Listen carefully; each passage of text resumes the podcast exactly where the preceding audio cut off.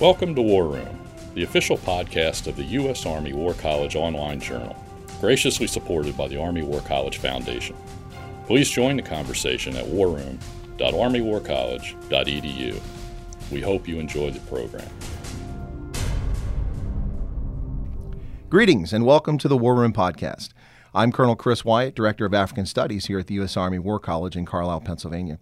And today's podcast takes a look at post conflict Liberia and the Armed Forces of Liberia, best known colloquially by its acronym, the AFL. Liberia emerged from a bloody and highly destructive civil war in 2003.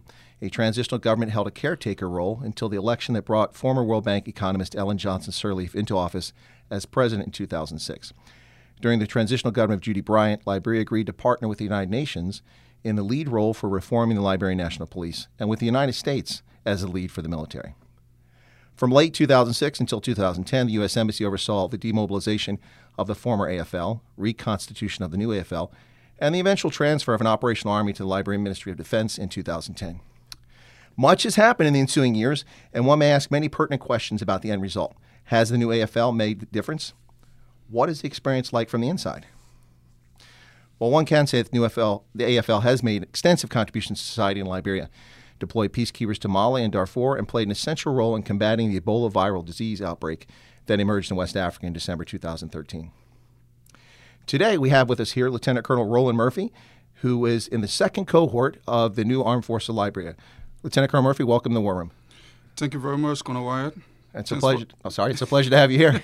Thank you very much. It's a pleasure um, meeting you again after a period of a decade plus. I'm so happy to be here in this war room at the Room podcast. It is an honor. I'm grateful. Well, I should let you know that Lieutenant Colonel Murphy is the first Liberian Army officer to ever attend the U.S. Army War College. And as you may have dis- discovered from our brief conversation a moment ago, in the interest of full disclosure, Lieutenant Colonel Murphy and I are well acquainted with one another. I was the U.S. Army officer responsible for the security sector reform for National Defense Program from June 2007 until September 2008.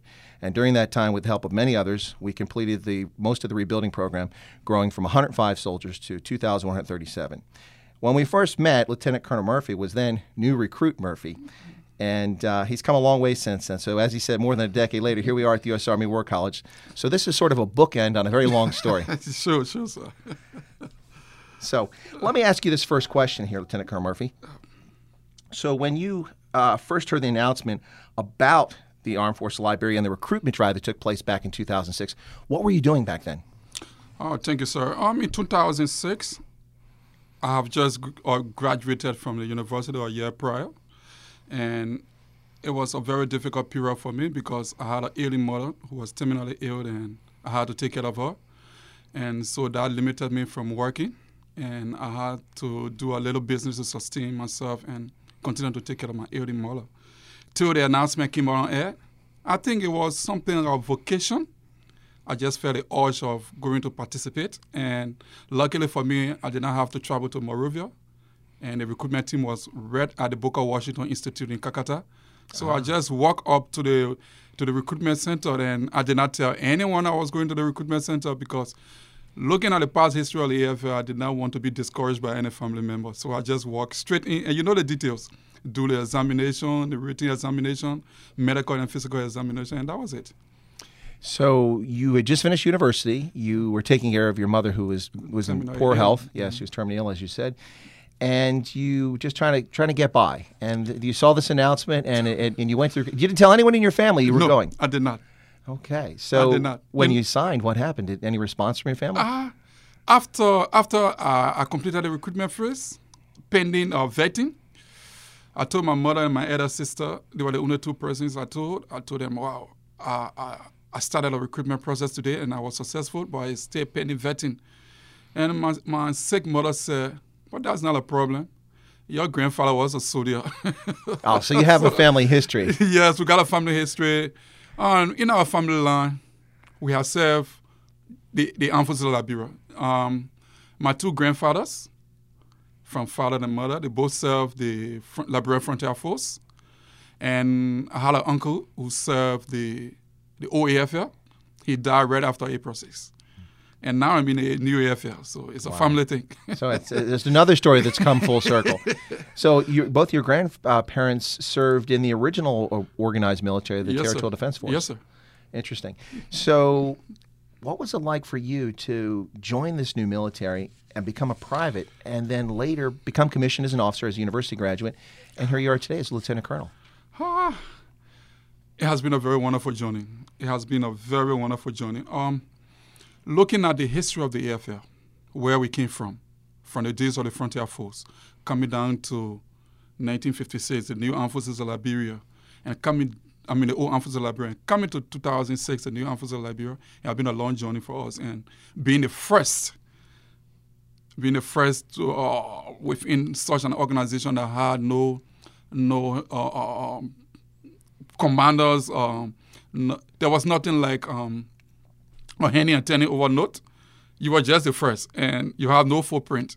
you got to walk in it the way you are, and you are the only officer to walk in it that way. So it was difficult. Well, we, we- should, we should probably share with our listeners. I'll tell them a little backdrop here so that they understand the full story.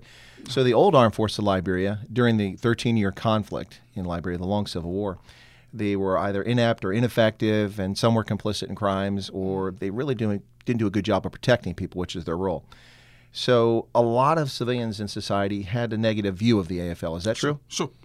So even um, the 2008 piece, um, the um, Truth and Reconciliation Commission report, um, categorized the, o- the OAFL as the seven worst uh, violators of human rights, and that was not too good. Um, so there was a need, and the civil society, the, the population, the civilians saw the need that if we are going to have an army, it got to be an army that we will be proud of and we will trust. So I think that actually what uh, necessitated the, the, the, demo- the demobilization of the OAFL and the restructuring of the AFL because the people lost trust in the OAFL. So when you joined, it truly was groundbreaking in many respects because people didn't know what to expect. Uh, is this going to be old wine in new bottles, or is it going to be something new? You took a risk. Yeah, initially they were skeptical. Um, there was a guy that went at the recruitment center along with me. When he got by, his parents got very angry with him. They were actually angry with him, and they said, "Wow, do you want to join the army again to start killing people or to start doing this?" I told them, "No, this is not going to be the case." I was very optimistic, and I knew that things were going to work out. Well, and they have, as we've seen, and Sure. as history has borne out. it's been very fortunate. so it, it was a difficult, uh, difficult for you to come in because, uh, as, as your friend discovered, his parents were not happy about it. So it's. I should also let folks know that um, if you weren't part of this process, uh, as you and I were, it's really, I think, difficult to grasp just how important this was for Liberia and for the Mano River region. Would you agree? Yeah, sure. It was it was difficult. Um, initially, people, you know, looking at what happened in Liberia during the crisis, we had um, insurgent crossing over from Liberia into Sierra Leone, into Guinea, and into Africa. A lot of a lot of our neighbors in the sub-region were skeptical of Liberia, so after the new AFL were formed, I tell you, they was they were like watching carefully, and the story is different now. Um, I don't know if you got this got this information. Recently, we were in Sierra Leone when they had a mudslide incident. We moved troops in there with humanitarian aid to provide assistance. We shared training opportunities at the Horton Academy. Um, we do a lot of things together. With Coast, we've been, over the past years, we've been having synchronized operations, both land and water. And things been going actually well. We share intelligence. Um, things actually been working. The relationship is far better than they were 15 years ago. Well, of course, Sierra Leone had also a very bloody civil conflict that went on for a number Sure, of sure. years. And when I first arrived in Liberia, officials from the Economic Community of West African States, or ECOWAS, and from the neighboring states, I won't mention which ones, but you already have, um, often said to me, We're very concerned that the Americans are training a super army. a super army. The super AFL, and they were concerned that the AFL would be a bad actor. And as, as you said, it, it seems that that has not at all been the case. Actually, been a, an actor for positive. Mm, Yes, they have believed that now. Now we are contributing immensely to peace in the region. Um, we are we are actually building a force that represent the, the, the, the sub-region. And we are now only within the sub-region now. I think you are aware we are present in Sudan. Yes. Mhm. We are contributing to the peace in Sudan. And also, you've had peacekeepers uh, deployed to Mali for a few years now, and sadly, uh, uh, Liberian soldiers have lost their lives on that mission. Yes, we, we, we, we, we lost one soldier and five other sustained casualty. Some of them are permanently uh, Disabled. incapacitated. Yeah, so they are disabled as well. But that's part of the peacekeeping. Those things come with sacrifice. That's as you say, some of the We- sacrifices soldiers We, make. we benefited from peacekeeping for more than 15 years. this is true. the United Nations peacekeeping mission, Liberia, UNMIL. Yep. We, we started with ECOMOG. Mm-hmm. We started with ECOMOG. We have Nigerians, Ghanaians, Sierra Leoneans, and they contributed towards our peace. United Nations moved in, and we benefited from peacekeeping. I think it's time that we reciprocate. So you're paying it back. We got to pay it back. We need to sustain the peace in the region and internationally. So not a lot of people outside of West Africa are aware that the Liberian uh, military, the Armed Force Library, are actually doing these peacekeeping missions. But some folks are aware that uh, the Ebola viral outbreak that took place in the West Africa region, the Mano River region, so in Guinea, Sierra Leone, and Liberia in particular, the AFL did play a role in uh, helping civil society. Can you tell us a little bit about that experience? That was sort of, that was a very bad experience for our nation. We are just recovered from from the civil crisis, trying to build an economy, trying to build our build our health sector, our educational sector, and boom, the Ebola came in. 2013 and 2014 it became very worse. And the the AFL, the first uh, action we took was to put in measures to protect our own troops and the troops' families. That was the first action we took. And while we were taking those actions, government asked that we provide um, security and escort details for burial teams because the teams were overwhelmed and, and communities were angry because continuous continuum burials within their in their uh, environment they felt that was not healthy for them and they started attacking burial teams so the AFL had to protect the burial teams and the community later understood that we needed to do that and after protecting the burial teams, we were taxed because um, the virus kept spreading. We were tasked to control the influx of people from the rural area to Monrovia. Because the rural areas were like safer than Monrovia. So we tried, and the, the, government asked us to help in our, in our lives. So we had to deploy task forces around the country to control the influx of people from the rural area to Monrovia.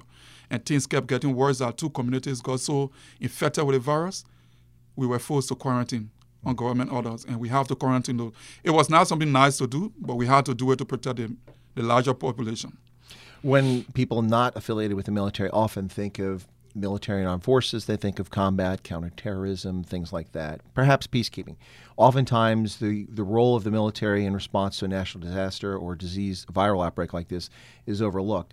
So I, I suspect that some of our listeners might be surprised to find out some of the things Look, the AFL doing. actually, they were surprised, and at the end, they appreciated it. You know, when the, the, the U.S. military personnel moved in, we joined them and we constructed a lot of ETUs around the country. And those ETUs actually serve the purpose. Those are the Ebola treatment units? yeah, the Ebola treatment units.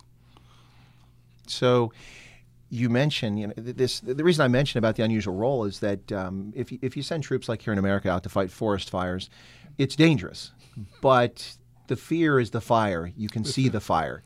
When it's Ebola and it's a virus and you no, can't you don't see it, You are fighting an enemy that you cannot see. and you are trying to protect people who may not realize that you're doing something in their benefit. I can remember that when we took we took some inspection trip at the West Point, one of the communities we quarantined, and there was this guy that decided to break the quarantine. He jumped over the fence around PHP end of the the, the, the Point. Hmm. I think you are you are you are familiar I- with I that do know the area very well. yeah, and unfortunately he he was so weak and he just dropped and. We told the soldiers don't touch him, and he started vomiting and bleeding, and we had to call an ambulance to come and pick him up to take him to the Ebola treatment unit it was a bad experience, but we are soldiers. We do what we have to do.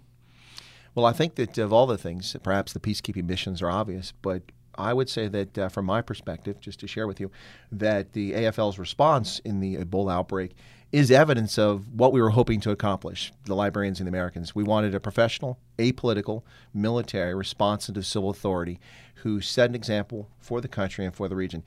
And I, I would have to argue that uh, certainly in that case, uh, the AFL has shown that that's what the AFL is today. Sure, we did that, and we are still up to the task to do more.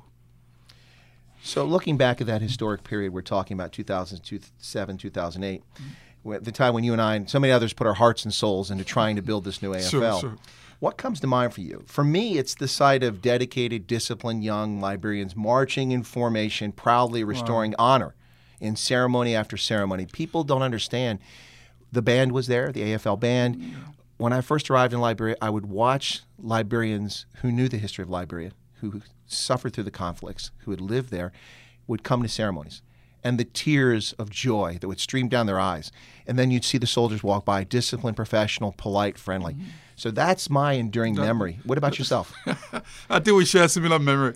Mine is all is is in the same in the same in the same line, but what actually impressed me and it is still I still feel proud about it was when it was my time of graduation, the the IET, when we were marching and the individual uh, yeah, training. the individual uh, entry training, Yes. and we were marching and you could hear from the crowd in the Labrin Colloquia that our own brother then. Da- oh, brother, da. Yeah, that our own How's that? Is, brother that my, then. is my Liberian still good?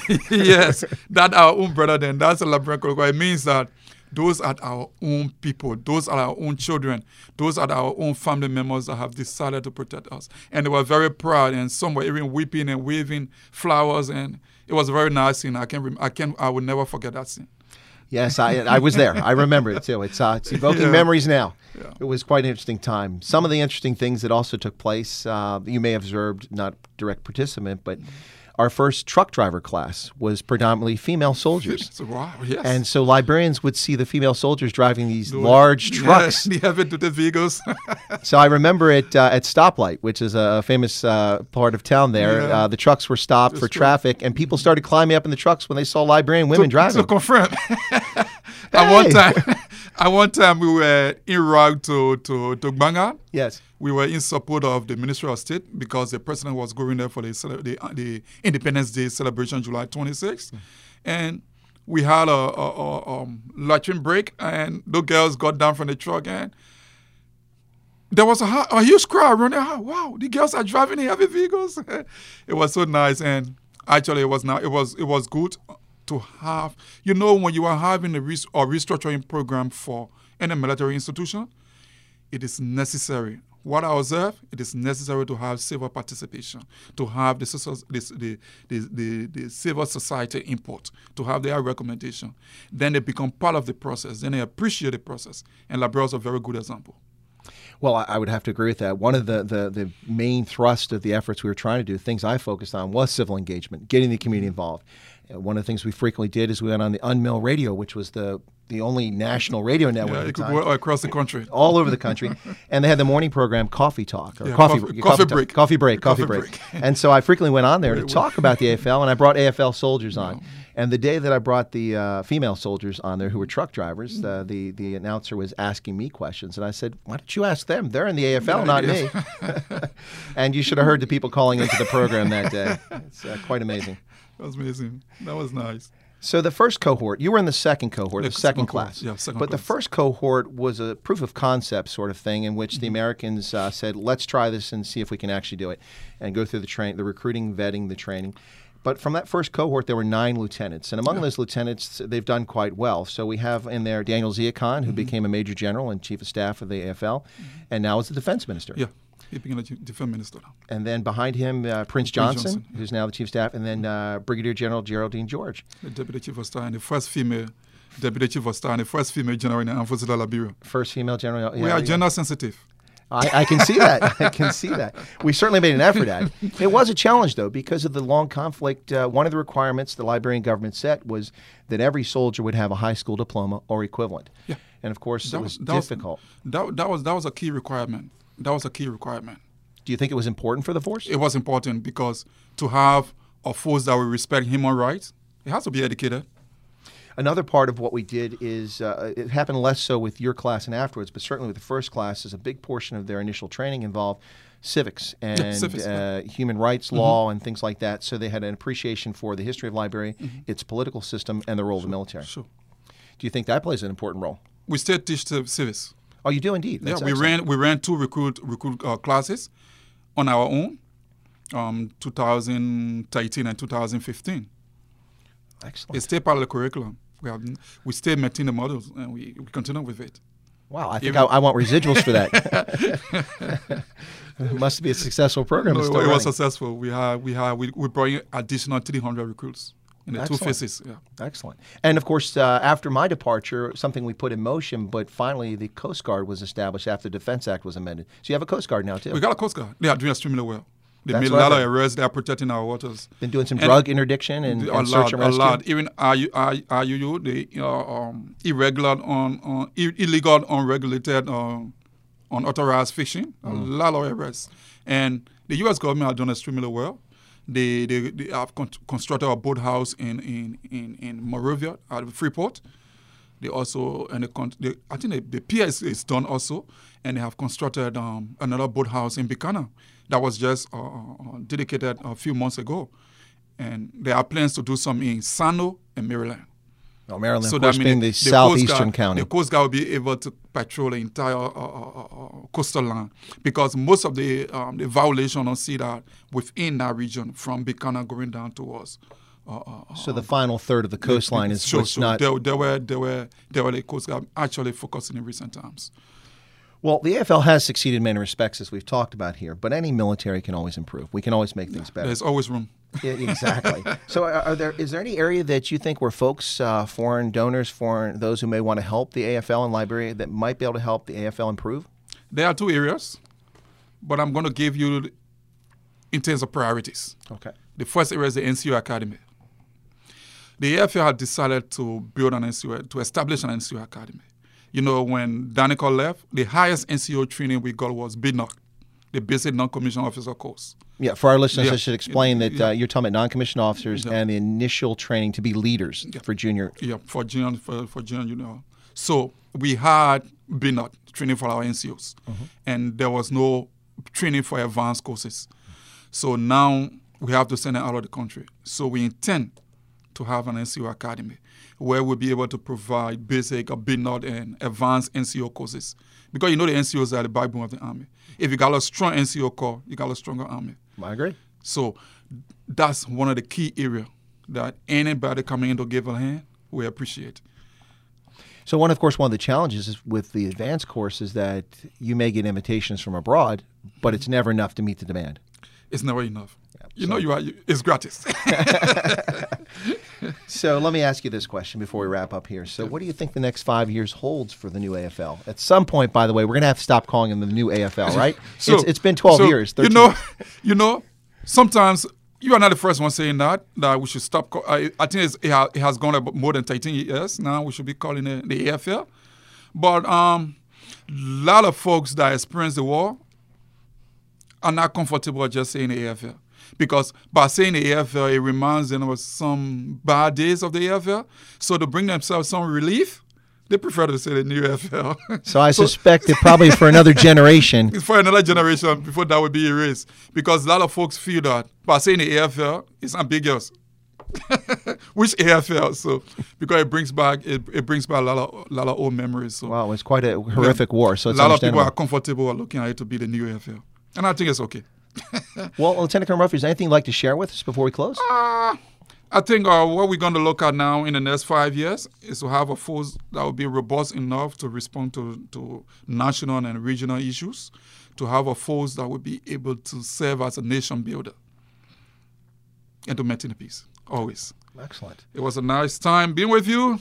Once again, I appreciate it, and I appreciate the time that you provided me to be here. It's an opportunity, being the first Liberian officer to attend such a prestigious college. I think it's a challenge and also an opportunity that I need to continue to strive. It's all because, you know, I always said we are where we are. We have all these success stories because of good training and a robust leadership. Those are key things. Training matters, and leadership leadership sets the guidelines, doesn't So, it? The training we got were very good. I think that's why we are where we are today. Thank you very much. Well, I'd like to thank you once again for joining us on the War Room podcast. Uh, thank you kindly for your insights and your views. Uh, more than 13 years into the post conflict effort to rebuild a credible, apolitical institution focused on defending the nation's and the people's freedoms, we see clear signs the AFL has, in many respects, succeeded. And if anyone was looking for evidence the new AFL would develop into a professional military, I offer the enrollment of Liberia's first ever senior officer into the U.S. Army War College as a sure sign that the AFL went in the right direction. Lieutenant Colonel Murphy, once more, I thank you for joining us in the War Room and sharing your time with us. Thank you very much, sir. It was a pleasure. And that concludes our program. Thank you for listening. The views expressed in this podcast reflect those of the speakers and do not necessarily reflect the views, policies, or positions of the U.S. Army or the Department of Defense. Let us know what you think. Provide us your feedback, comments, or suggestions through our webpage at warroom.armywarcollege.edu and have a great day.